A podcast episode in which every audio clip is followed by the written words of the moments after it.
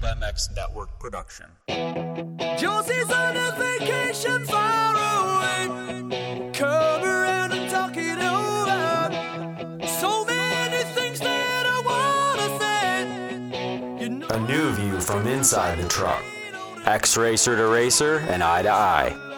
A casual look into the personalities of the sport and an experienced perspective into the action from week to week.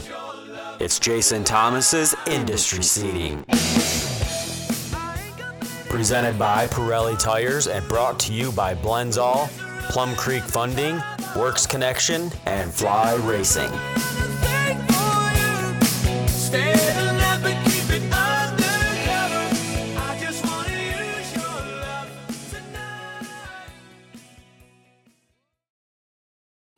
Welcome to Industry Seating. Sunday mid morning, I guess. Just went for a run, and it is unbelievably nice outside here in Boise. Uh, finally getting into uh, kind of the weather that makes this place so great, and why I fell in love with it eight years ago, coming up on seven and a half.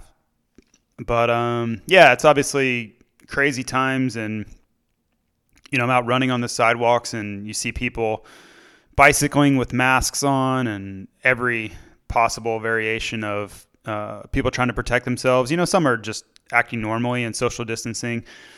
Um, but yeah, just beautiful day here. And, uh, you know, more importantly, I think we have a little bit of light at the end of the tunnel. And maybe it's a little bit too early to say that.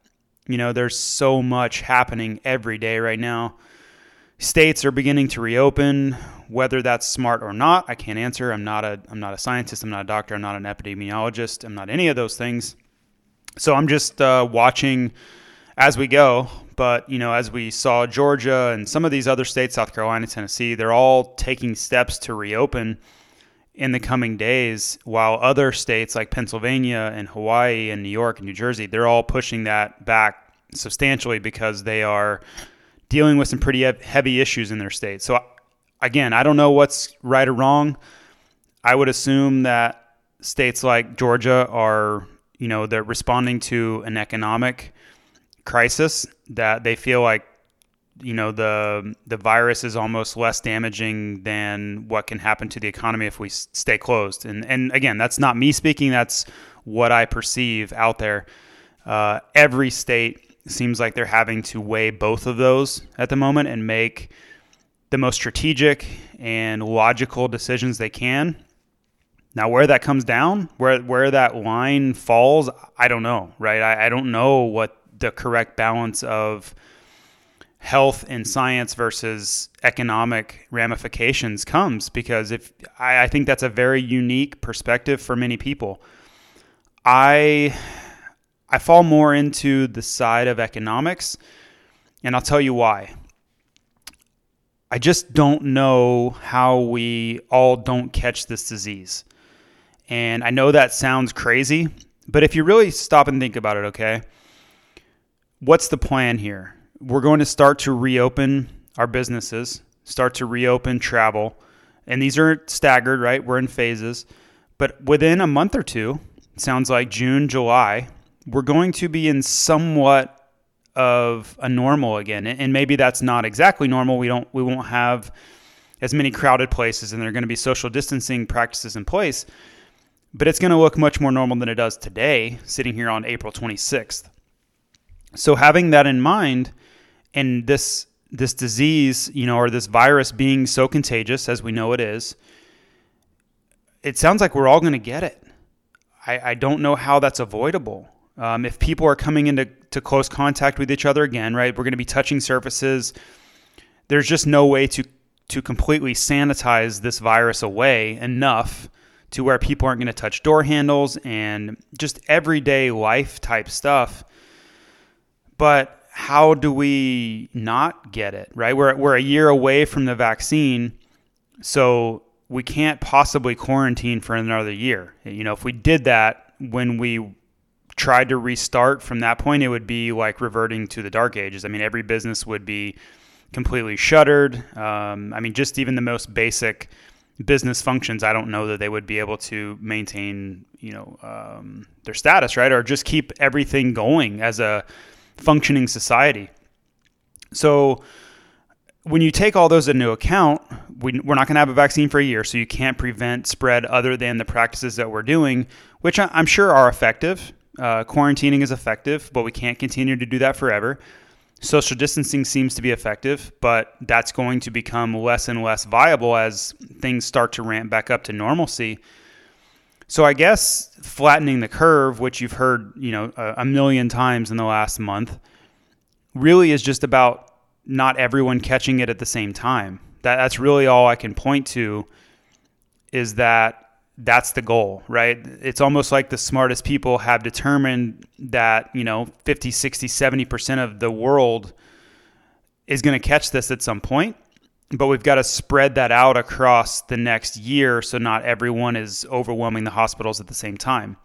That's really all the only conclusion I've come to is that they've made that deduction that we're all going to get this because it's almost impossible not to if, if we want to resume some sort of normalcy. Now, I know Sweden was the first to kind of come to grips with that, and they they seemingly have made the push to sequester the vulnerable and the elderly to try to keep them as isolated as possible, right? They know that their chances of death are significantly higher, and that's what we want to avoid at all costs.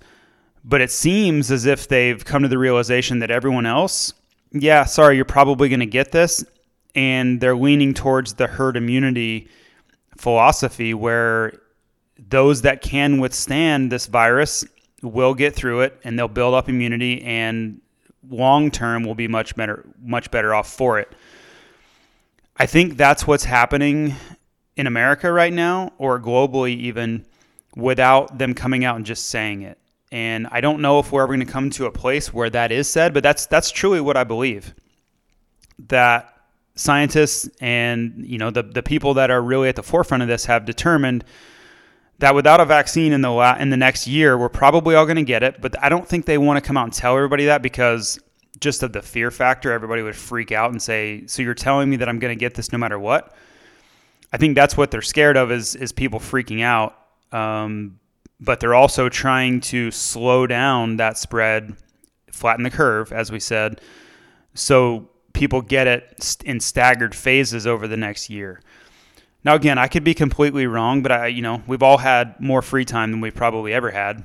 Uh, no racing, no sports, no nothing. You know, forget about normal job, which I'm thankfully still doing.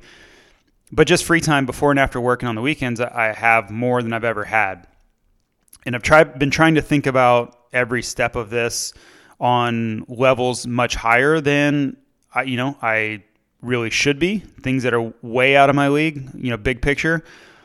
But then also things that are very much in my scope as far as racing and business aspects for fly racing and all the things that I, I do touch on a daily basis and I do have a very strong influence or uh, that do affect me directly. And that's really the, I guess, the conclusion I've come to on that end is that if we are going to get this, and we're all going to get it, um, you know, fortunately for me, I, I, don't have underlying issues to where I, am a high risk candidate for having complications. Uh, my parents certainly do. My parents are both in their 60s, so I worry about them. But you know, hopefully they can remain isolated, which they have been, and, and they don't catch this before there's a vaccine. But I guess when it comes down to it, if I'm likely to get this anyway, right? And I live a very high risk lifestyle for this virus, right? I travel constantly, and who knows if I already have it? I, I could be asymptomatic. I could have already been through this. Uh, I've had a cold, you know, I had a cold in March. I didn't get any of the body ache issues, but who knows if I've had it or do have it, and I just am healthy enough where I'm not showing symptoms. You know, I, I can't speak to that. But if that's the case and I'm going to get it or I have had it, I think I would rather just try to resume my normal life. And that's my own unique decision that I have to make. And trust me, the last thing I want to do is is spread this to anyone else. So that's not what I'm saying at all. But I'm saying if I don't have it now, but the likelihood of me getting it because of my my work practices and the lifestyle I lead, if I'm to get it anyway, then I might as well just go ahead and get it over with, I guess. And and that's a very cavalier attitude. I understand, right? And and I don't want this to come across as the wrong the wrong way. I'm just saying that if it's gonna happen anyway, then let's do it, right? And and I'll I'll travel and I'll go to the races and hopefully those people that have to do the same thing, we all stay safe as safely as possible. But if it's um if it's just inevitable anyway, right? I don't really want to spend my days locked inside my house, hiding out and not living my life to the practical most full, right? Uh, there's always there's going to be a new normal now, but I'd rather do that and get back out there and do what's as much as safely possible than I would hide out if I'm going to catch this anyway. So, kind of veering off there, but that's just what my own unique perspective has been. And logically, I don't understand how that's not going to be reality especially as states open up, travel is going to start resuming in June and July. People are going to be getting on planes. Uh, racing, which we're going to get into, is going to start again, hopefully in May or June, right? We'll talk about that in a minute. That's going to expose more people. And I'm going to, if that's going on, then I'll hopefully be right in the midst of all that. And I, I, I'm just going to have to accept the fact that I'm going to be more susceptible to it or more exposed to it. And I guess if I'm going to, like I said, you know, I've been kind of going the same point for the last five minutes, but if I'm going to get it anyway, then I'd rather just do the things that I love doing and, and go ahead and face that reality than I would hiding out or being quarantined for the next five months and then somehow catching it anyway because I've had to resume somewhat of a normal life, right? You have to go, you're going to have to start going back to work you're going to have to start exposing yourself to new people in stores and all these places just to just to have some sort of a life even if I'm not traveling and going to the races, if I'm going to catch it one of those ways anyway, then let's just do it. Let's just get it over with. Let's suffer through whatever comes. Let's develop immunity if that's the case, right? We don't we don't know exactly how those antibodies will work and how the immunity will work, but I guess I'm just my fear level is kind of coming down, whether that's right or wrong or smart or stupid that's what I'm feeling is my fear levels coming down and I'm valuing getting back to normalcy and facing this thing head on as long as we can take the the precautions to protect those that are very susceptible to complications. So, how does that get enacted? I don't know. Uh, I don't know how we can keep those that are very vulnerable safe, right? I think if you are elderly or you know you have underlying health issues, you're going to have to continue to quarantine. You're going to have to continue to be careful. And that's tough, right? I, I don't I shouldn't be the one determining that. I shouldn't be the one telling people that they have to stay away from their normal lifestyle and, and hide out. But I, I don't I don't know the alternative. And we're all going to learn together, right? I, I'm uneducated. I don't have any medical training again, I, am just like all of you. I just love racing dirt bikes and being around the sport. Um, but we all have a brain, we all have common sense, and we all have life experience. So um, I think it's it's wise for all of us to walk through this, so we do make the best communal decisions for everybody. So anyway, enough about that. A little diatribe. I didn't even plan on doing that at the beginning of this podcast, but there you go. Uh, I want to do want to thank the sponsors as we get going here. Uh, they have been so loyal to me, and I really appreciate it. Uh, Pirelli tires. Listen, if you have the ability and you feel it's safe, go riding. I've talked to a lot of medical professionals, and and honestly, most hospitals around the country, if you're not in a coronavirus hotspot, are pretty empty. They're actually furloughing uh, hospital employees in a lot of places because they don't have enough business right now. Um, and you, you can argue with that, but that's that's a fact here in Boise. They're furloughing uh, nurses and employees because the hospitals are pretty empty. Um, so that was you know that was a big thing with going riding early was they didn't want to overwhelm hospitals with uh, people that were hurting themselves riding. Well, I don't think we're in that scenario. I think that has passed, or if it, if it was at all. So my advice: get out there and ride your dirt bike. Uh, I, have been doing a little research on Pirelli, and uh, I don't know if you knew this, but they started in 1872 making tires. And obviously we've gone through a little a little bit of a development curve since 1872. But my point is this company has been in this business of building car and motorcycle tires for a very long time. Uh, I was reading through all of the business aspects they've gone through. They kind of um, diversified a little bit and stepped out in some other avenues. In the last few years, they've really uh, they've recommitted themselves to the tire business, and all of their focus is back into tires. Um, and it's it's not really all that relevant to your purchasing decision, but it's just something I, I want all of you that are listening, whether you like it or not, to learn a little bit about these sponsors because listen, that's why they're sponsoring this podcast. These are great companies. These are ones that I've I've been sponsored by everybody that I work with here at some point. Uh, so I just want to share their message. And Pirelli is a long-standing company that is fully committed to uh, to motorcycle tires. So check them out. Blendzall. I am wearing my Blendzall T-shirt. David sh- sent me a shirt this week.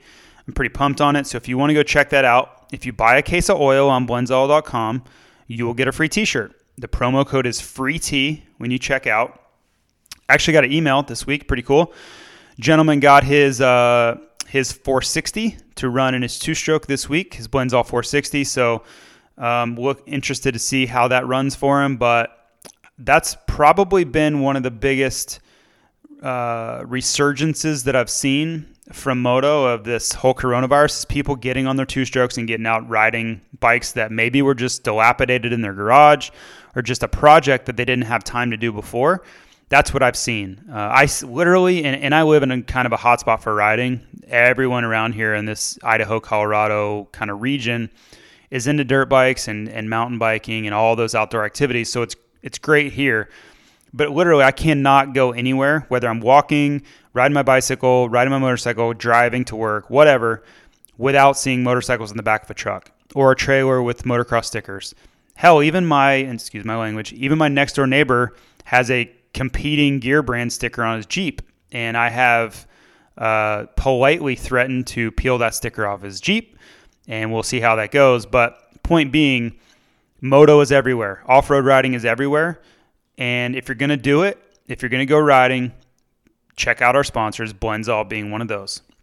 Plum Creek Funding, obviously a little bit different, right? This is a, a mortgage uh, and refinance company. But my buddy Zach Morris is over there. He's based in Colorado, but they have uh, the ability to refinance and help you in many states, and they're expanding every day. Just talked to him the other day, and he had locked up a few loans at 3.25% for refinance and if you're purchasing a new home. So some of you have more questions than answers. You're looking at your mortgage every month and you're like, that's pretty expensive. I highly doubt that you have a, a mortgage rate that's 3.25% or anywhere near it. I know I don't.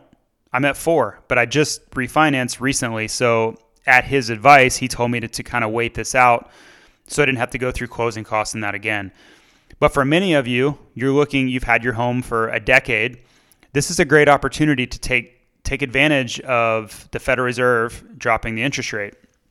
So just give him a call. That's what I would suggest more than anything else is to just call him and say, "Hey, this is my deal. This is my house. I'm looking at buying whatever the case may be and ask him what's his advice, right? He knows infinitely more than we do about this whole dynamic as far as how it affects that the housing market and interest rates and all that stuff. So his number is 720 212 4685. And again, his name is Zach Morris, like Saved by the Bell, which I love teasing him about. But if you, any of you remember Saved by the Bell from my youth anyway, Zach Morris was the main character, and that's also Plum Creek Funding, Zach's name too. Anyway, Works Connection. Another one of our great moto sponsors. They've been around for years and years. They sponsor all the big teams. And I was on their website and Instagram this morning just trying to learn more. Um, Eric over there has asked me to continue telling people about the Pro Launch Start device, so I will mention that again. Uh, if you do race at all and you want to get hole shots, that's a good way to start. Get the Pro Launch Start device. Listen, you pretty much can't get a good start on a dirt start without a starting device. It's it's impossible. I've tried it, can't do it. Concrete start, eh? There's there's differing uh, thought processes on those. I, I, know people that like them and don't like them. But on a dirt start, you have no chance without a start device. And then another item I saw in there was an hour meter. It got me thinking for all these people that are out riding during this coronavirus, I think it would be pretty cool if you just kept track of how many hours you've ridden, right? And, and I probably should have started this a month ago, but I'd love to hear from people like, hey, this all went on.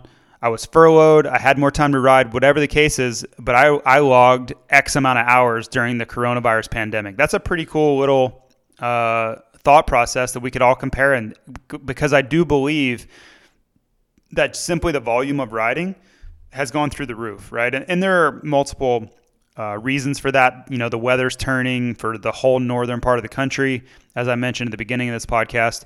So people are just dying to get out and ride, and it's finally perfect weather to do that in a lot of areas. So that that helps.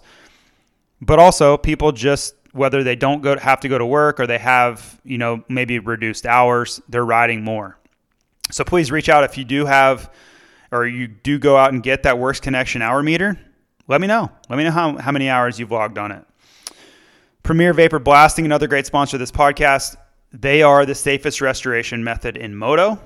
It does not compromise the integrity like a lot of the traditional methods out there do. So if you have an older bike, if you have old gear, old parts, or anything like that that you just man, that doesn't that looks pretty hammered. Send it to Premier Vapor Blasting of Georgia. Let those guys get you dialed in. Honestly, the best proof I can tell you for what they can do is go on their Instagram. Check out the things that they the proof is right there. And it blows me away. I saw another post this week and I, and I've told you guys this multiple times but I don't have to explain it to you. If you go on their Instagram, you'll see exactly what they're doing, and it's it, it, really is impressive the turnaround that they can they can do for these older bikes and parts, or even a newer bike. Right? If you just been you've ridden it a lot and it's got some time and it looks worn, send your parts off. They will get you dialed. The last sponsor is Fly Racing. And as many of you know, I work there and, you know, I'm heavily involved every single day in the things that go on there. I've been managing the social media, just add that to the list of things that we've been doing or I've been doing over there. And uh, just trying to get more engagement more involvement in these times where people are paying attention. So that's been fun. Um, keeps me busy, right? Checking all these posts and trying to comment on people's pages. Uh, Brendan Schaub is a big UFC uh, influencer. He has his own podcast and video blog and all these things. He's been wearing fly racing in his mountain bike adventures, which I just reached out to him. I got a tip that hey, he he might be in the market for some stuff. Reached out, and he has been overwhelmingly awesome as far as posting stuff. And I actually just built a another order to send him today because I, I love to get outside the sport influences wearing our stuff. Right, that's that's how we can cross over and become more of a mainstream brand and really just share what we're trying to do. I truly believe that fly racing has, if not the best, then right there with the best overall product lineup in the world, period, bar none. And that's not to say there aren't some really great competitors out there too.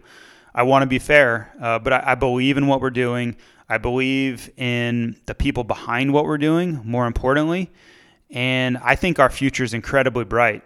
Even in a very uncertain business you know horizon I believe in what we're doing, and I believe that the the loyal customers that we have and the people that believe in fly racing are going to be here to stay. That that's just what I believe. So right or wrong, I could be foolhardy in that, um, but I'm passionate about it, and, and, I appreciate every single one of you that gives fly racing a chance.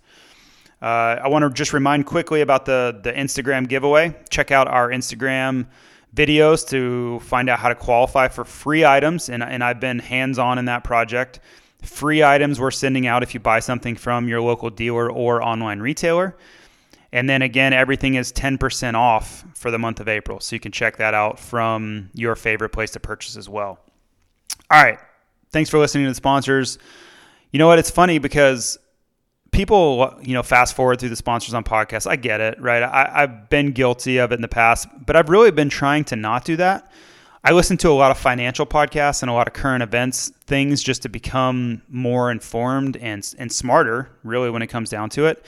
And I've been making a habit of listening to the sponsors. I, I won't fast forward anymore because as a podcaster now, I understand there are people that are supporting me and supporting this podcast in hopes that you'll listen and you will support their business in the end, right? So how how much of a hypocrite would I be if I just fast forward through those commercials that of the podcast that I enjoy? So I, have really been trying to do a better job of that, and I've learned. I, I listen to the message that the sponsors are sharing. Uh, they're not advertising to waste their time, right? They have something they want to share with you, and usually a, a good deal or a discount or just a positive message or a really cool item that they want to tell you about. So anyway, just something I've really been trying to do on my own end. But let's talk about uh, let's talk about moto a little bit. How is this all going? What is what's the latest news, right? And it's kind of been every day is a little different. Um, you know, Steve Matthes and I did a, a pretty cool podcast the other day on what's the latest. We did a Instagram live on Thursday. I thought that really shared some cool info, the latest gossip on where the series was headed. So if you didn't listen to any of that, there is a plan in place right now to start racing on May 17th. And that's a Sunday. And the first round, oh, actually, all the rounds would be in Glendale, Arizona at State Farm Stadium, exactly where we raced in January, right? So if you remember round four, we had a triple crown in Glendale. We would run all the final seven rounds in Glendale within three weeks. That's the tentative plan that's on the table. Now they're moving heaven and earth, working with the with the government, the um, the governor of Arizona, to try to make this happen. Right? There are so many stipulations in the contract that they would sign that have to go perfectly, and I, I've heard this is an ever growing list and becoming more and more difficult. They are optimistic that it's going to happen though. So just to give you an idea of the the confidence there, all of the riders that I've talked to are back riding Supercross. Osborne and Webb and these guys are back motoing Supercross again, which they would not be doing if they didn't think it was going to happen, right? That's that's a big effort to completely shift your efforts back to Supercross away from motocross again and start, you know, they there was a lot of bike work that had to be done, a lot of shipping back and forth from California to Florida. There's just a lot of steps in that process. So that speaks to the confidence that they have this is going to happen. Now, I've heard a lot of negative feedback so far from uh, just outside voices saying that it's irresponsible for Supercross to start May 17th, that the nation is nowhere near ready, and we're going to spread the, spread this thing more, and yada a lot of a lot of that, right? And I'm not saying that's wrong. I'm just saying that I don't think that's going to matter in the end, right? They're Feld and the government in Arizona is going to make the best decision that they feel they can responsibly, economically, health wise. They're weighing all of these things. It's not going to be up to you and me and our opinion. Everybody's entitled to their opinion. That's fine. But when you don't have all the data, when you're not an epidemiologist, when you're not on the ground in Arizona, you, don't maybe not qualified to make condemnations like that. Nor am I. I'll be the first to say it. I'm not. And and but I would not do that either. I wouldn't tell someone it's irresponsible to make a decision when I'm not the foremost expert on it. We'll see how this goes, right? It's going to be an interesting week. The latest I've heard is that Wednesday of this week, which would be was that May 1st, something like that, is the go or no go. That that's what I've heard. They have to make a hard decision on Wednesday. Now, that's all well and good, but my question would be at any time past that, couldn't the governor of Arizona step in and say, yeah, sorry, you're not doing this? Right. So it's, it's hard for me to accept that Wednesday is the final yay or nay when the president or the government could step in and say, yeah, sorry, you're not doing that. I'm guessing that Feld is basically saying, as far as we're concerned, Wednesday as a yes or no. We're going to push forward all in on Wednesday or we're out on Wednesday. That's all I can really draw from that. So we'll see what happens. Um, my, my other question on that is with Arizona's cases spiking, what does that mean to this whole deal? Because as we know, many of these phases have been hinging on a downward trend in you know this outbreak. So that's going to be a day by day thing to watch. And I know the government in uh, Arizona, the governor of Arizona, has been really aggressive in trying to get back to normal. So I think he welcomes this being in their state and, and whatever potential you know business boon that that could bring to them. Uh, but again, as I sit here today on Sunday, there it is spiking in Arizona, so that could have some sort of negative effect, right? It could push the days back. It could stop it entirely. I don't know. I know it can't be good, I would suspect that they're, you know, as they're testing more and more people, right? Testing is becoming more common, that it's correlated to that. You know, I don't think that it's just spreading everywhere all of a sudden. I think it's just more people are being tested daily, and then there's a correlation to the number of people because of the testing. You know, that's an uninformed opinion, but it is my opinion. Another aspect of this is NASCAR announced that they're going to go racing on Sunday, May 17th also. So those of you that are freaking out about moto being first and, you know, irresponsible, you can get mad at NASCAR too because they're going to go racing on May 17th. That's the plan, which I think will take a little bit of the the pressure off of moto as being the only ones that are kind of stepping out on their own. Uh, I think it's a positive, right? The more that it's everyone at you know going together hand in hand to to restart some of these things as safely as possible we're not going to look like the outlier that disregards health. Um, I, I, think that's just an overwhelmingly positive thing that nascar has decided to do it too.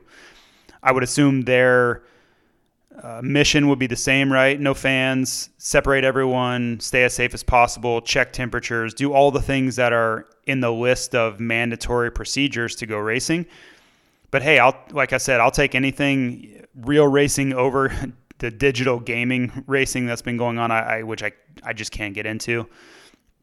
Uh, but yeah, really positive step in that direction. Now, many of you probably saw the post from Cooper Webb this week, uh, and that was in response to a certain team or rider pushing back on the schedule. And it's not my place to say who the team was because I honestly don't know who exactly it was or why. But he clearly wasn't happy about it and took the stance of, hey, we all need to get back to this and get it done. I don't think he was happy with teams saying that they couldn't be ready in a month, uh, which I, I would tend to agree with. If a team came out and said, hey, this isn't safe health wise, and we feel we're unnecessarily putting ourselves at risk, that's a tougher conversation to have because anyone that is going to point a finger and say, hey, you know, you're making a bad decision for yourself, that's a really dangerous place to be. But if, if you're claiming that you don't have enough time to be ready, I'm going to have to take a little bit of a different approach and just and disagree on that. So you saw the immediate response or seeming response from Ken Roczen, which neither of them called each other out. So we have to speculate that one was in response to the other. But you saw Kenny posting about Arizona spiking and that we needed to be patient and not rush into anything. So it's hard not to draw lines and correlations between all those things, right? You hear that one team isn't ready to go back or had, you know, put their hand up as hesitant then you see Cooper Webb come out with a post. Then you see Ken Roczen seemingly respond to that post. It's hard not to think they're all related. And again, I'm not saying they are because I don't know. I haven't talked to either of those two. They haven't come out and said that they're specifically addressing each other.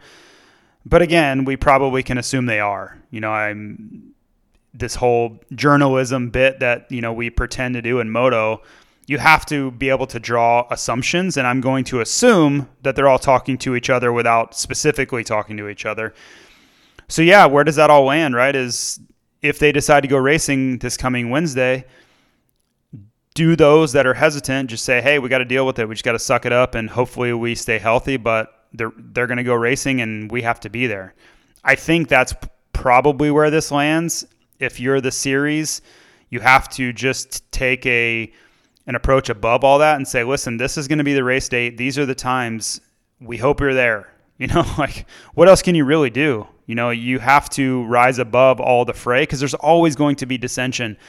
You're never going to get a unanimous green light on decisions, right? Think about, and this is apples to oranges, I get it. You're dealing with some health stuff, but you're never going to get 100% unanimous agreement on stuff like triple crowns or s- schedule expansion or any of that stuff, right? Uh, East West stuff. You're never going to get people that are all thinking the same way and they all agree. Never going to happen. So you have to make the best decisions you can, take all the information on hand into account, and make smart decisions. And that's where I think they'll end up doing in the end. So we'll see. Again, huge week coming up as far as the uh, the future of this series, anyway.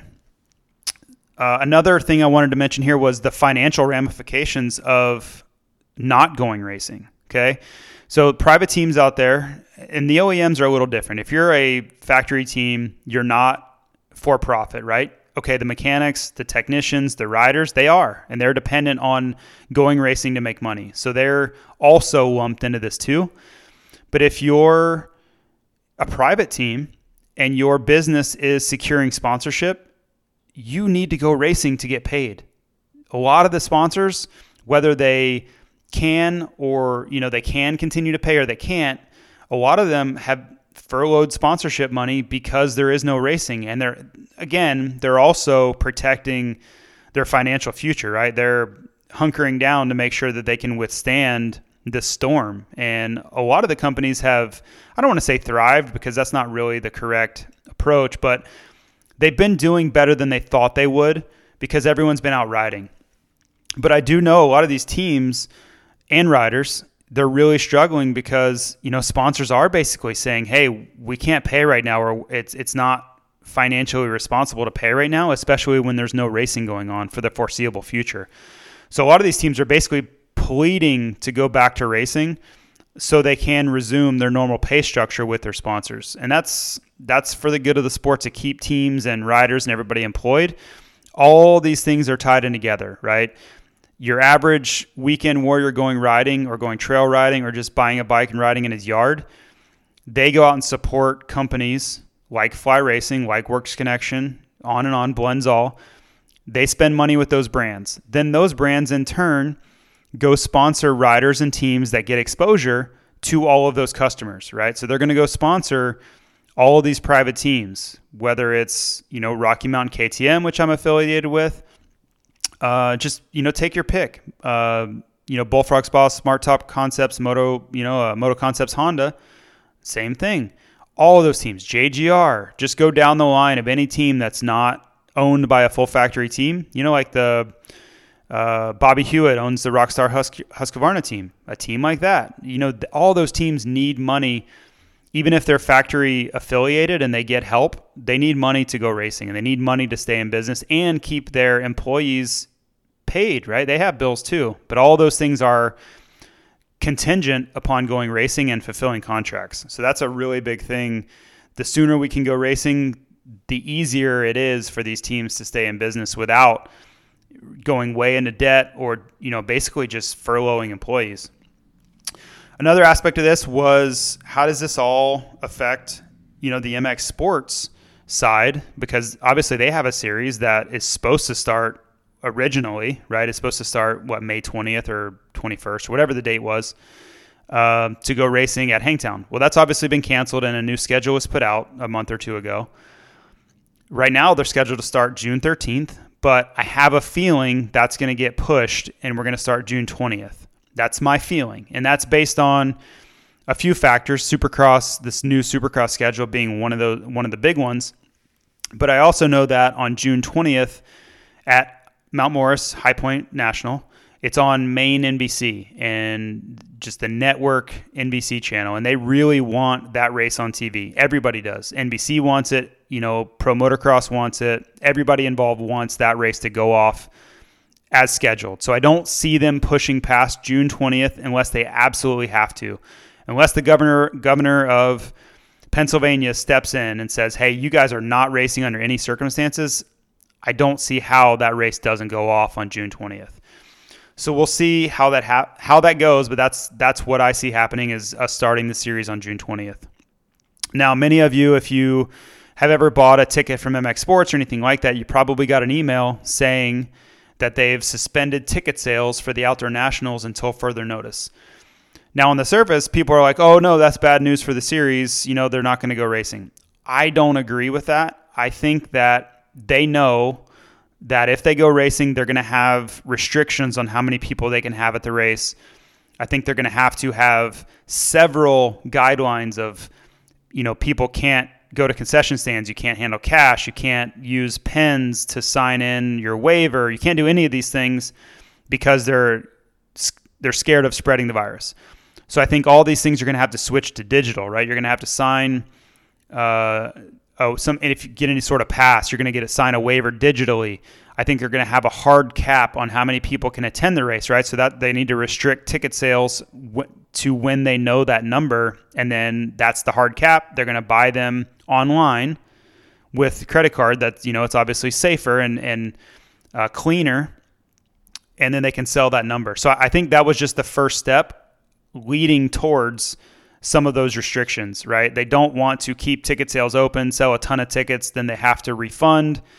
Um, so if they get ahead of it, then they can really control how this whole process goes. That's my take of it. I don't know that for for sure, but I am clued in a little bit to how these things are going, um, and that's what I drew from it. So maybe we'll get some more clarity on that as we get closer.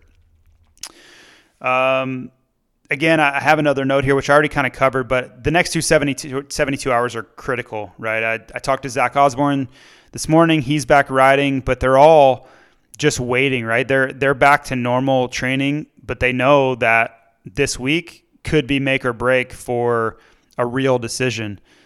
could you imagine if they get back into this week and then like Thursday they come out and announce, "Yeah, we tried, but we're going to revert back to the September October plan." Like what a roller coaster that would be for everybody. The riders would then have to switch back to riding outdoors again from Supercross, switch all the bikes over, switch all everything would switch, and, and that's not a huge deal, but it is it is a a nuisance, right? It's not anything that they want to do. Um, the teams have to forget all the plans for going back going to Glendale, Glendale for a few weeks.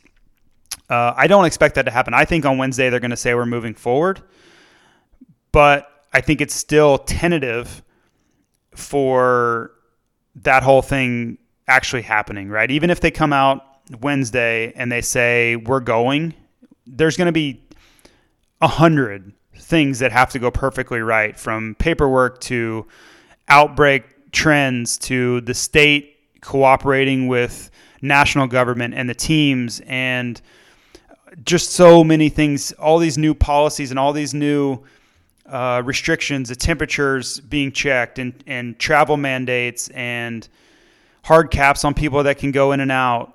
There's just a lot of things that have Supercross has never had to deal with that are all going to have to get implemented in three weeks. That, that sounds crazy to think it can happen, but I think you're going to see people moving quicker and foregoing a lot of red tape faster than you've ever seen.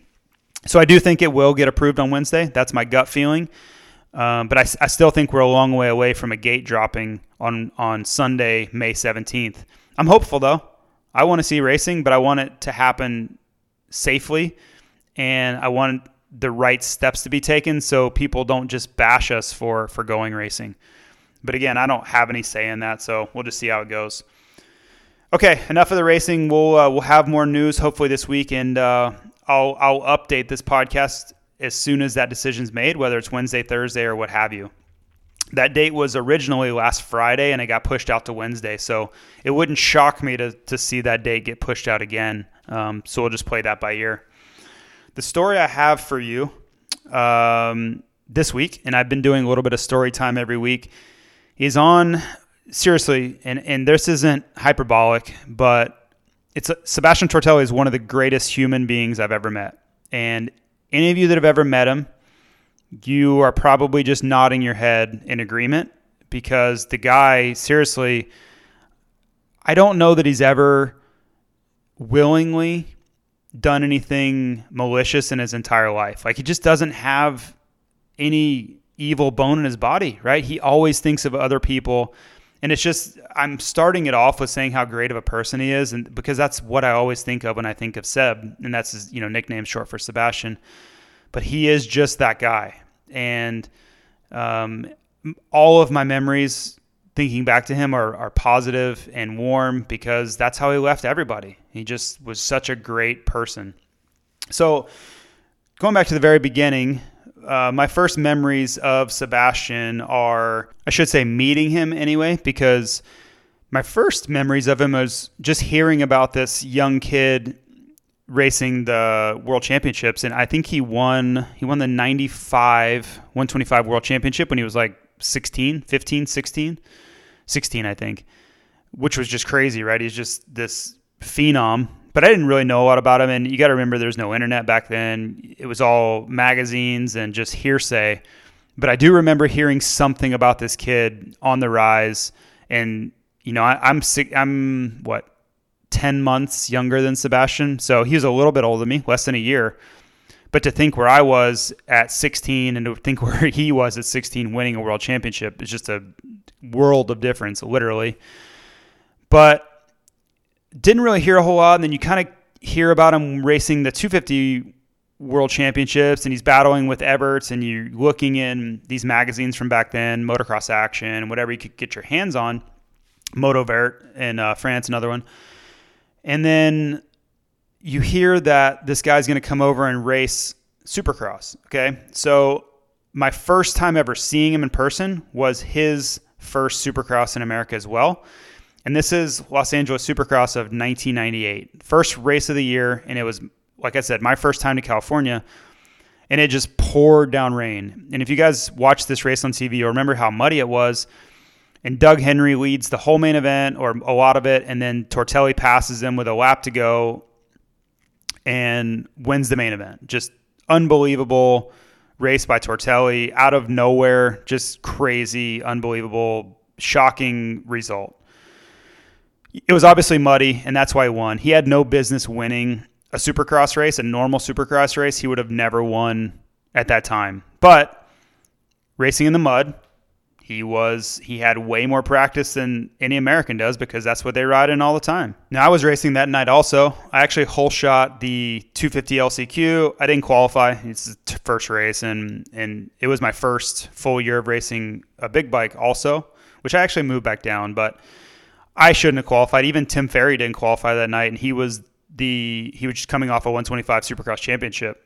Uh, I think I got fourth or fifth in the LCQ, but I remember it was awesome leading the first lap and going up the Coliseum. You know, this was at the LA Coliseum and going through the peristyle. That was something I'd watched on TV, you know, as a kid. And to be able to do that, especially leading any sort of race, was pretty awesome. So it's just a memory I always have. But yeah, I remember watching that race and be like, damn, this Tortelli guy just came over here and won. And yeah, it was it was a little bit of a false hope for his supercross future, but um, yeah, he went back, raced Europe that year, and then really the next time I saw him was 1999, Glen Helen Outdoor Opener. And you want to talk about a guy coming in prepared? Go back and watch the 250 class at Glen Helen 1999. He mops the floor with everybody. Period. I mean, he was so much better. And I remember watching the motos I watched both 250 motos, and I seriously like my eyes were like a cartoon watching how fast he was going around this track, up and down the hills, and carrying momentum. He was just on a different, completely different level, and I mean that in every sense of the word, especially that day. Uh, just killed everybody, and I'm like, this guy's gonna, he's gonna win the title like easily. And he he ended up dislocating his wrist that year uh, in a crash with Doug Henry, but he really blew my mind as far as how amazing he could really ride a dirt bike, and especially on a track like Glen Helen, which really brought out his specific skill set. So anyway, he's racing around, right? He races in 99, 2000. My first time really battling him was in 2000. We had an epic battle in the 250 main event at New Orleans, and I passed him in the main event, and I was like freaking out that I passed him, and like – was like more worried about I, I just passed factory Honda world champion Sebastian Tortelli than I was my own thing and ended up making a mistake and he passed me back um, a few laps later. But yeah, he finished right in front of me. And I was just blown away that I I could was able to actually do that. If that would have been an outdoor race, I would have never even seen him. He was he was that much better at motocross racing than supercross racing, which I would learn all too well in the coming years but that really, you know, I raced them more in Supercross, and then so we we move into the 01 season, and I'm on uh, Husqvarna factory Husqvarna, as uh, industry seating listeners would know. And there's this track in Ocala, where I, you know, in Florida, called Hard Rock, and I rode this track. I still may have the most laps of any human alive there because I grew up riding there on 60s and 80s, raced there all the time, practiced all the time all the way through my amateur career. And then as a pro, uh, I was fortunate enough to be able to practice there whenever I wanted. So I rode there, you know, a couple days a week, three days a week, 30 minute motos by myself, just day after day after day, just thousands of laps by myself motoing down. So go to one flash to one and I'm out there, same thing. It's a, I don't know, a random Wednesday or whatever. And I'm going out there to do my motos on my factory Husky 250 and Tortelli's there. And I'm like, oh, snap. And, and I'd heard he had moved to Florida, but I hadn't seen him and I didn't know him at all. So he's out there and, and we're both out there riding. And uh, we're probably about the same speed on that track because keep in mind, I was, this was my track, right? I was stupid good there. Like I could beat Timmy there. Um, I don't know that I've ever just gotten straight up beaten there, just in like a, you know, practice mode or whatever. So I, I'm sure I got Tortelli's attention because I don't think he was used to people being able to go as fast as he w- was able to. And keep in mind, Hard Rock's a really smooth track, and I knew every square inch of this track. I had every secret line you could find and all that stuff. So after the moto, I swung over to his truck. And I'm like, "Hey, man, you know, you know, welcome to Florida, and um, it's awesome to have somebody out there to to ride with and whatever." And you know, he's typical Sebastian, just as nice as can possibly be, and like like he didn't he knew that I raced. He'd obviously seen me racing against him. I'm sure he knew that I'd passed him at New Orleans a year earlier, which probably blew his mind. Um, but we didn't have any previous relationship at all. So um, I was like, hey man, you know, it's anytime you ever want someone to ride with or anyone just I can't push you. You're a million times better than me, but tracks like this, I can at least keep you on your toes. And he's like, oh, you'd be awesome you know, I'm building a track in at my house. It's not ready yet, um, but yeah, let's let's ride together. That'd be great. I'm I'm here by myself basically with my wife and uh, my trainer and Mark Peters who's building the track. So yeah, I'd love that. So anyway, we started riding together somewhat regularly uh, in that 01 summer, which was awesome. And then he slowly started getting his track together, which uh, he invited me over and um, got to ride there. And then the big thing was they were having a hell of a time getting his outdoor track built because it was they were just clearing woods. Like I'm just talking like a wooded jungle that they were clearing to build this whole outdoor track. Well, the supercross area had all been cleared, so that was the big priority. The outdoors were winding down and let's get this supercross track built. So as Sebastian and I started getting to know each other more and more, you know, we kind of built a plan like, hey, let's let's really hunker down in this off season for a 01 and let's train together and ride together and you know really build off each other. And it it was mutually beneficial right? He had no friends there. He had no one to hang out with no one to train with ride with all those things except for his trainer.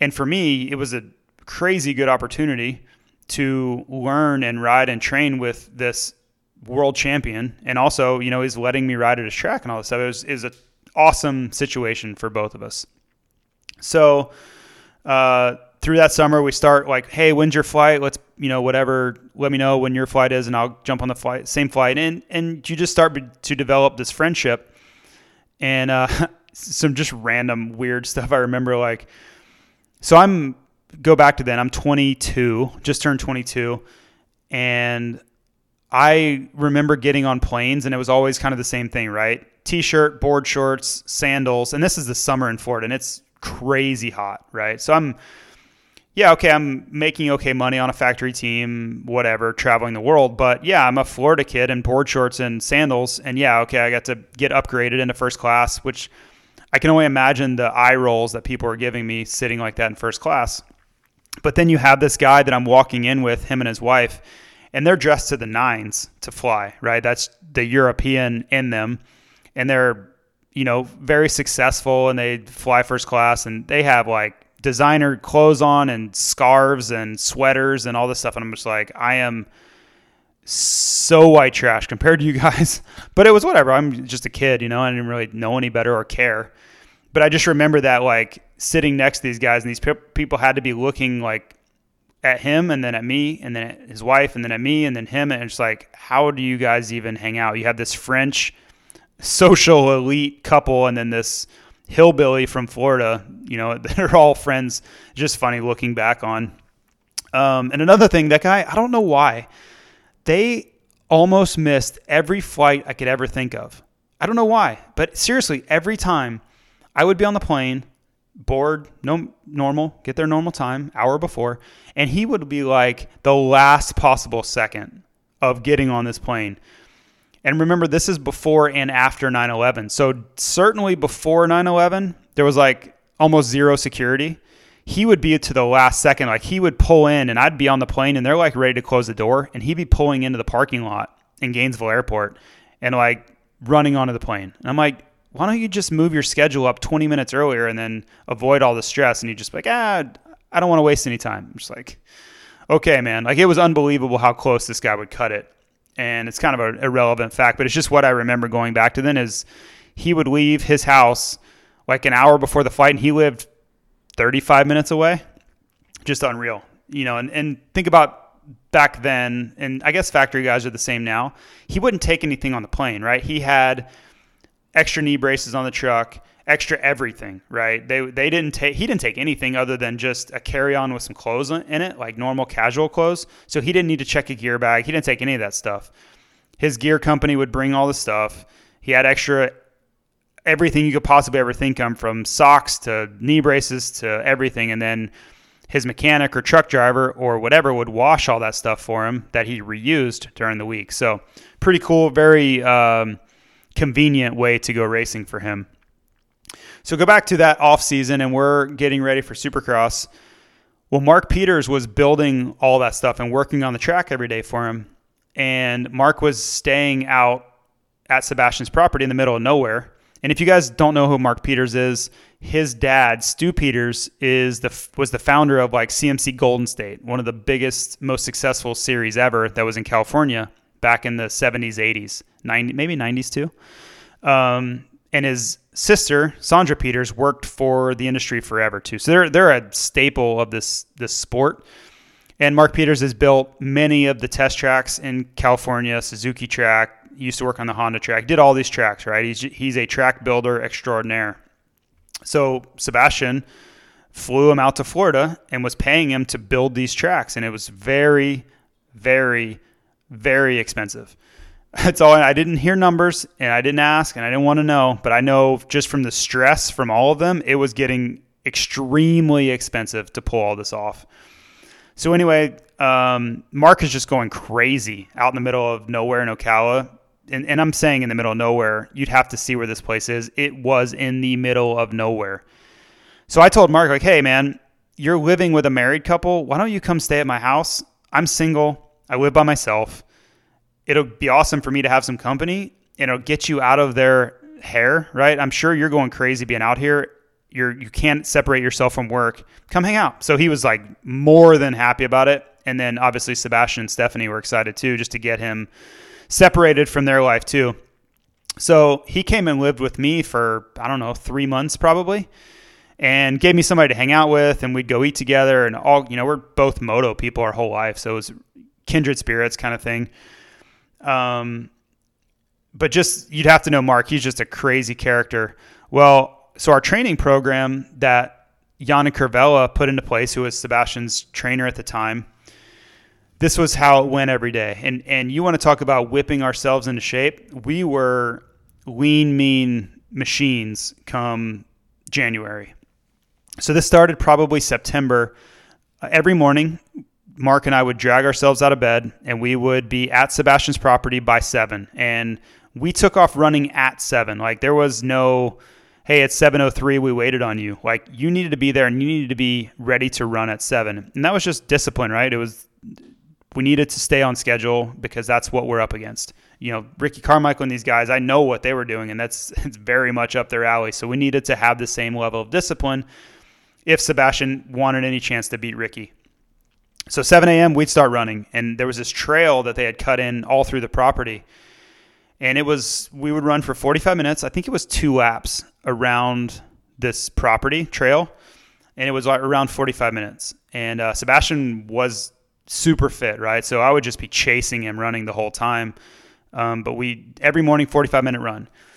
Come back from that, get something to eat, and I would bring my breakfast with me or whatever. Sometimes Stephanie would cook for us, whatever the deal was. They were crazy generous, so it was never a worry about that. Uh, and then we would start riding by 10 o'clock. So that gave us time to eat, chill a little bit. I would work on my bike, and uh, Mark could work on the track. They would water it, all those things. But we'd ride at 10, do our motos, whatever Yannick had laid out for our plan. And the biggest thing I remember about that was Yannick was really big, more than I think most American trainers are. He's he was really big on technique. And if you think about European versus American, it makes sense, right? They're very in tune with flowing on the bike and uh, perfect technique and finding traction where it's difficult to and and body positioning and all these things that I'd really never been around so much. It had never been a big part of my training. I was just like a hammerhead, right? Just moto, moto, moto, moto, moto, and ride yourself into oblivion and get better that way. Where this was a very Euro approach where they would work hard. Don't get me wrong. There was a lot of work being put in, but there was a very strong emphasis put on technique and body position and the science of going fast versus just riding so much that you go faster almost by accident, right? So um, it was really eye opening for me, and Yannick was so cool with me. Um, he knew I was just trying to get by, right? I was trying to get better, and even if I was getting, I was getting tenth, twelfth, fifteenth, or whatever. He knew that I wasn't making millions of dollars like Sebastian was and he knew that I really valued all the help they were giving me. Um, I can never say enough to guys like Tortelli and Chad Reed and Tim Ferry and all these guys who took me under their wing at certain times, how much that all helped me. So, uh, again, Yannick was just great with me when Sebastian would be in California testing or whatever. Yannick and I would just go riding and bicycling by ourselves, right? And I would tell Yannick, like, hey, man, I can't afford to pay you. I'm not asking for you to do anything. Just I'm just going to do whatever you tell me to do. Whatever you tell Sebastian to do, I'm going to be here listening and I'm going to do that too. I don't care if you tell me I have to run 10 miles today, I'll do it. And I think Yannick respected that because I didn't whine, I didn't complain. If, you know, and I was working on my own bike with my dad's help, but I would be there every single day. Anytime you told me anything I had to do, I was willing to do it because I knew I was so lucky to get this kind of insight and perspective and help that I was getting. So we would ride by 10, do our motos, do our technique, sprints, 20 lap motos, whatever, all of it, right? We're working really, really hard. Then it was time for lunch, and we'd probably finish riding by like two. So you'd eat right away, shower, eat, and then it was straight to the gym. And we'd be at the gym by like four. And it wasn't gym that you would think like, yeah, we're gonna hop on the treadmill and just run. That we'd already done that. We ran in the morning. This was more in, more of stuff that I had never done before, and this is very much in line with kind of the riding technique stuff that I'd never faced before. Um, we would do core exercises. We would do a lot of stretching, uh, not yoga per se yet, but it was just different. When you think of Euro um, new age type exercises, that's what we were doing. We were a lot of just on our backs, you know, um, lots of core stuff, lots of body weight exercises to get stronger and more flexible. And you see that it's super common now, right? Aldon Baker's all about it, um, but it was it was new to me back then. Um, but yeah, it was just I got super skinny. I think I'm the same weight now that I was then, um, but I probably lost 10 or 15 pounds uh, in that off season, training with those guys and eating healthier and making smart decisions in, in how I went about my training. Um, but we really worked our butt off in that 01 off season to get ready for 02. Now I came into 02 pretty hot. I was racing all over. I won a bunch of arena crosses, regional stuff, made a pretty good money. And then my first supercross, um, well, I hurt, I separated my shoulder the day before I was leaving for Indy to start my supercross campaign. So it pushed me back a few weeks. But even then, racing hurt. I think I went like 12, 11, 11, 9, 8 or something like that um, in 02. So I was good. Like I was way better than I was a year before, and things were really looking up. Then I got hurt pretty bad at St. Louis. Um, I won my semi, which we don't have. Well, I guess we're back and forth on semis, but it was a pretty big deal. And then I was fourth off the start of the main event and got landed on, dislocated my wrist, and I was my I was screwed. Right, it's that's like a three month injury. Um, so yeah, I was just then it was just hanging out with Sebastian and trying to make sure he was being the best he could be. but uh, yeah, I was I was out for a long time. Right, I was done surgery on my wrist and pins in it, and just a bad bad deal. Um, but getting ready for his outdoor season, I knew and he knew that he had a chance to, you know, contend for a championship. That's what Honda was paying him for. Uh, so I wanted to do everything I could to help him there. I went to the California rounds to cheer him on and go to dinner with him every night and just help any way I could. Unfortunately, Carmichael was just a monster, right? He's just too damn good. And Sebastian did win some, but he couldn't he couldn't beat Tor- he couldn't beat uh couldn't beat Ricky again, right? So we know how that all went. Um, during that time too, unfortunately, he and Yannick Kervella split up, which was a bummer. I really liked Yannick, um, but I know that it was a financial strain on uh, Sebastian and Stephanie with the track and the property. And Yannick was really expensive because you got to think about Yannick. Okay, he moved over from France to live in the middle of nowhere in Florida with his new wife and son. Okay. Think about the commitment that takes to relocate your entire life to the middle of nowhere in the woods in Ocala, Florida. So yeah, he's going to have to pay Yannick pretty well to do that, right? You're, there's going to be a significant expense associated with that. And I just don't think that aged very well. You know, Sebastian wasn't winning and there was just I was in the room a few times when they were having hard conversations financially, and it wasn't a, a good mood in the air. Luckily, I they were speaking in French, so I think they were speaking openly. I was involved in most of the conversations anyway, so I didn't really care. But it was certainly uncomfortable for me because there was they weren't good. There weren't good conversations going on. You could tell they were hard, and they were probably in the midst of splitting up their partnership. And um, I don't know what was said, but I just know it wasn't good. And I talked to Sebastian later about it, and it was just like a lot of expenses. And Yannick was very expensive and wanted more money and wanted these things, and they couldn't justify it. So anyway, they split ways, which sucked because I was in the middle and I really liked both guys, and I didn't want the team to split up that way. Um, but that happened anyway. Um, so moving on, we move through that 2002 season. Sebastian has his first child, Enzo, which was awesome. He's born in Gainesville, Florida. And uh, yeah, they, you know, Enzo and, and Sebastian and Steph, they all live in, uh, I believe they moved to Barcelona. But, you know, as long as Enzo lives, and he's like, what, shoot, he'll be 18 this year. That's insane.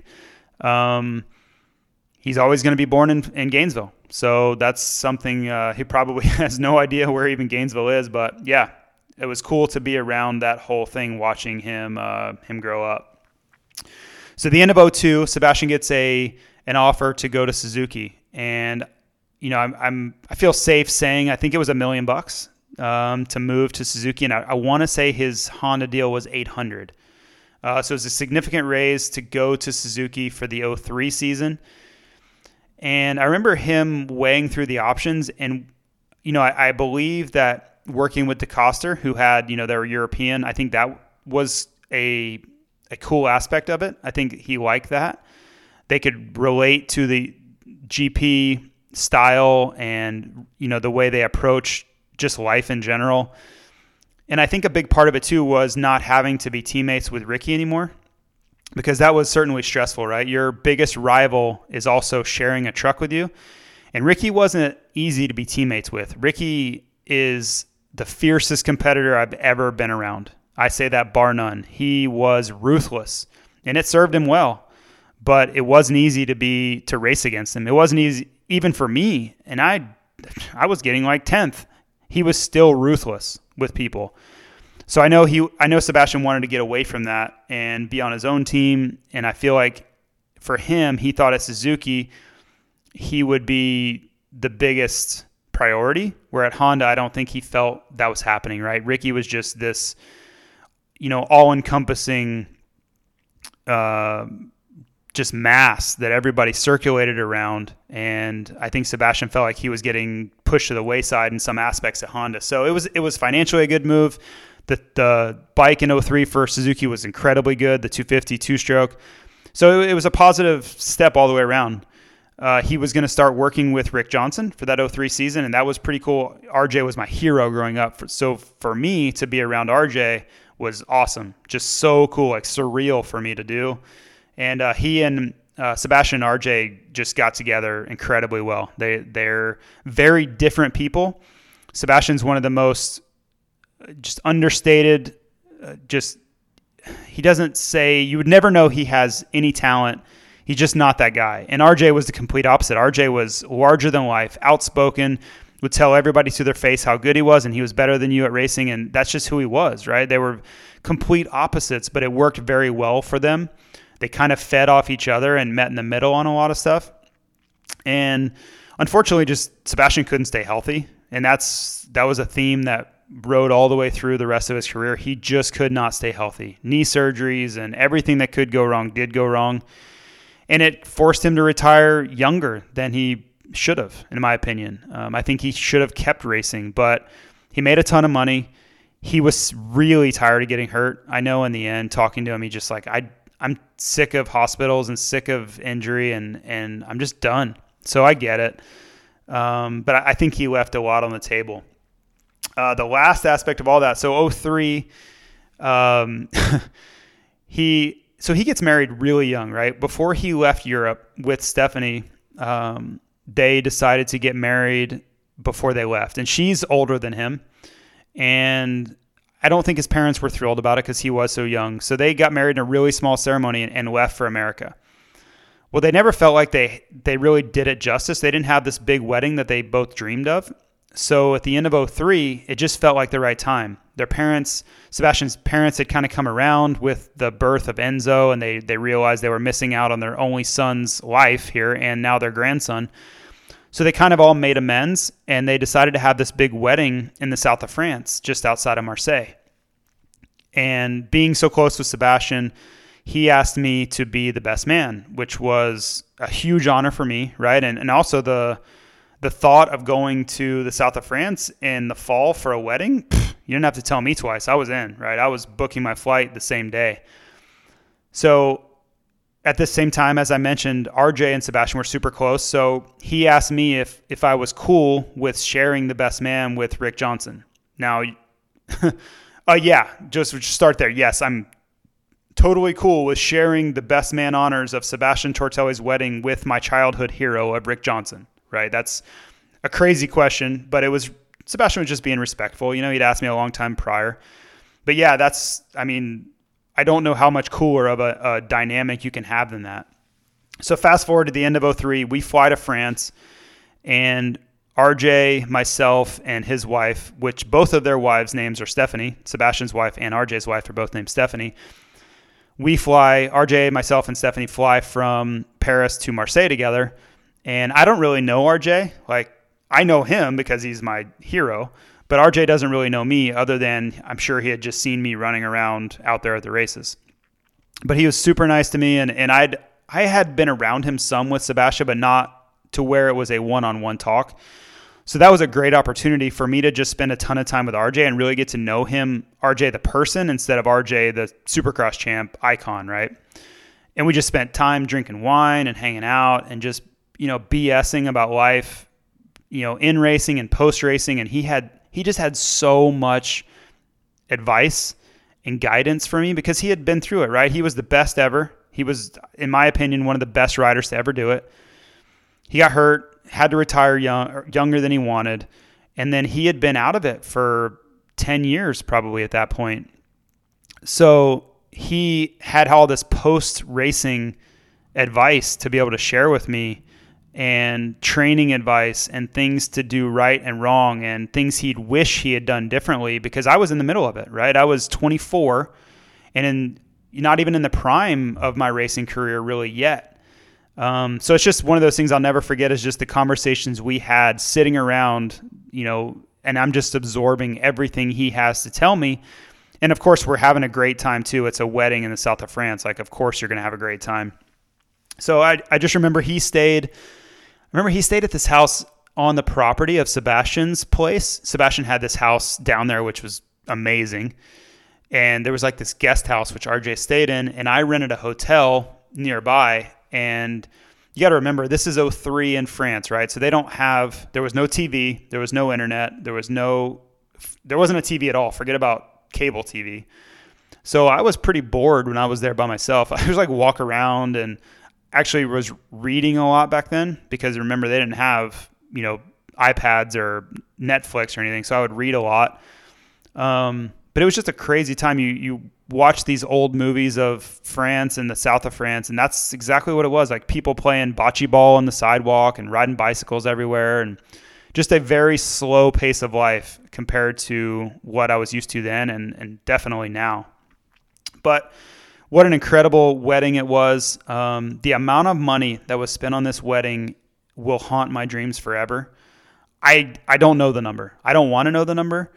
I remember talking to Sebastian and we were intoxicated. I'll just say that at his reception and was at this bar. It was actually after the reception. We moved the party to this bar in town and he was buying drinks for everybody and every time he got the bill to for more drinks or like another round i saw the number and it was, i was like no no no let's not don't do that. Like no i don't want to drink. Like nobody nobody needs more drinks we're done. And he was like ah yeah he's like he didn't really spend money very often so he's like i can spend the money like we have the money it's fine. It's like you don't need to because i think it was i remember seeing number like a thousand dollars every time to like order drinks and it was like a lot of rounds of drinks.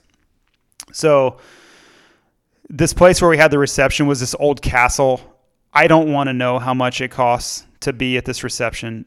I mean, whatever. He made a lot of money. Good for him. I'm sure it was a once in a lifetime experience to do this wedding the right way, but it was a very over the top experience. And I was just very fortunate to be there. Um, but just such an awesome time.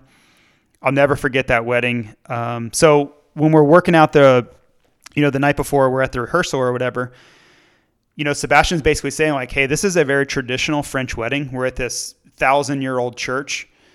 Um, you're not going to understand a word. This is all going to be in French, and it's very traditional, so it's going to be super long." And I'm like, "Okay, no problem.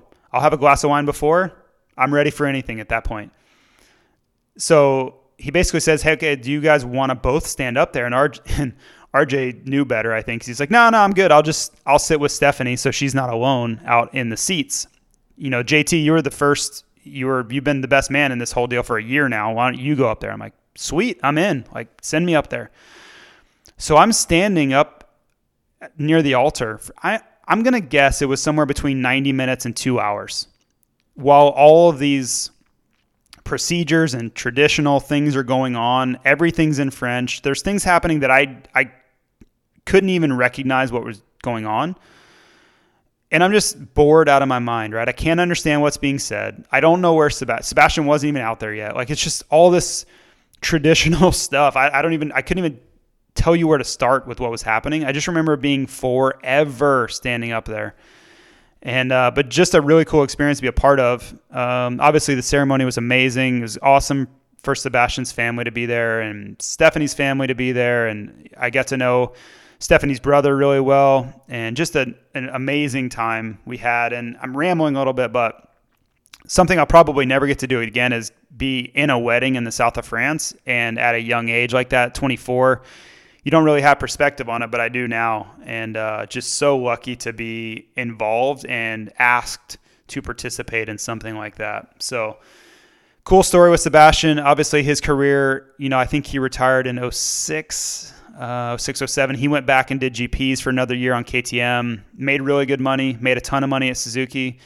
Um, he does a bunch of training now uh, with riders in Germany and all over the place. I, I, try to keep up with him on Instagram. Hopefully, those kids are listening to him because that guy, he knows what he's doing. He was one of the most naturally talented riders I've ever seen, especially on a motocross track. The way he could carry momentum and find traction, uh, I, it was something I hadn't really seen before. And keep in mind, I'd ridden endless laps with Tim Ferry, thousands and thousands of hours of riding with Tim Ferry. And Sebastian was significantly more talented than Timmy was, just straight out of the box, right? Timmy worked hard and he was able to get himself better. And Timmy was a better supercross rider than Sebastian was, but just pure outdoor skill Sebastian was right there, maybe even more so than Carmichael, just on pure talent. Carmichael's ability to persevere, just his will to win. I've never seen anything like that above. I don't care who you bring to the table. Carmichael had a had more desire to win and, and perseverance than anybody. But raw talent on an outdoor motocross track, Sebastian, I don't know that I could find anybody. Maybe Stewart or Carmichael, I guess you have to put in there. But point being, Tortelli deserves to be in that conversation. Um, you know, the biggest thing I'll leave you with on Tortelli is just he was such a good person. Forget about the riding, forget about his talent, forget about any of that. He was just a great human being, and I think that's most important to kind of put a, a just a bow tie on it. He's he's a good person. He always has been a good person, and I hope that first and foremost that's remembered above all of his motocross accolades.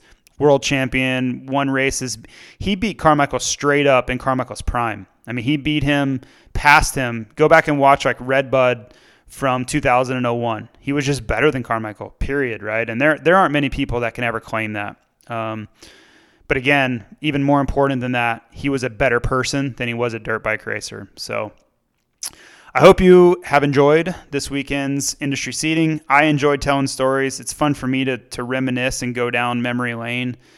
Those memories of going to France and just spending, you know, days and days and days at Sebastian Tortelli's compound in Florida, which is probably just an overgrown mess. He ended up selling the property but I can remember like it's yesterday. I, I, really can. If if I drove in there, it would be like a day has not passed since I was out there riding, and just pulling up in that old house and his shed, and man, it's just it's so cool to have lived through that, and it's almost a little sad because those days are gone, right? Life life has gone on, and um, we don't get to get to relive or go back down those things. And at the time, I really didn't care. It was like, okay, Sebastian's moving to California, track's probably going to go away, whatever. Like on to the next, right? It was just you don't really have perspective on as life is changing. You don't think you're ever going to miss those days, and I certainly do. Um, I'm thankful for the memories, but I miss those times. I miss Sebastian's friendship and and getting to see him all the time and watching his kids grow up but that's life. So cherish those around you. Um, don't take any of this stuff for granted. We're we're in weird times right now, and, and these times are going to be studied for centuries, in my opinion. Maybe not centuries, but for generations. Financially, um, this virus, every every ramification is going to be studied and remembered for decades. Right? We're going to be telling young people about these times for as long as we live, and uh, I I want to soak in and remember every bit of it, the good and the bad, because we're gonna look back and be like, man, you remember that? Remember we couldn't leave our house for months on end, and we had to resort to Netflix at all times of the day and night. That was like our go-to. Like all these things are just they're not gonna last forever. So I hope all of you stay safe. I appreciate you listening. I appreciate you supporting the sponsors of this podcast. And above all else, I hope to see you at a race soon. Thanks and see you.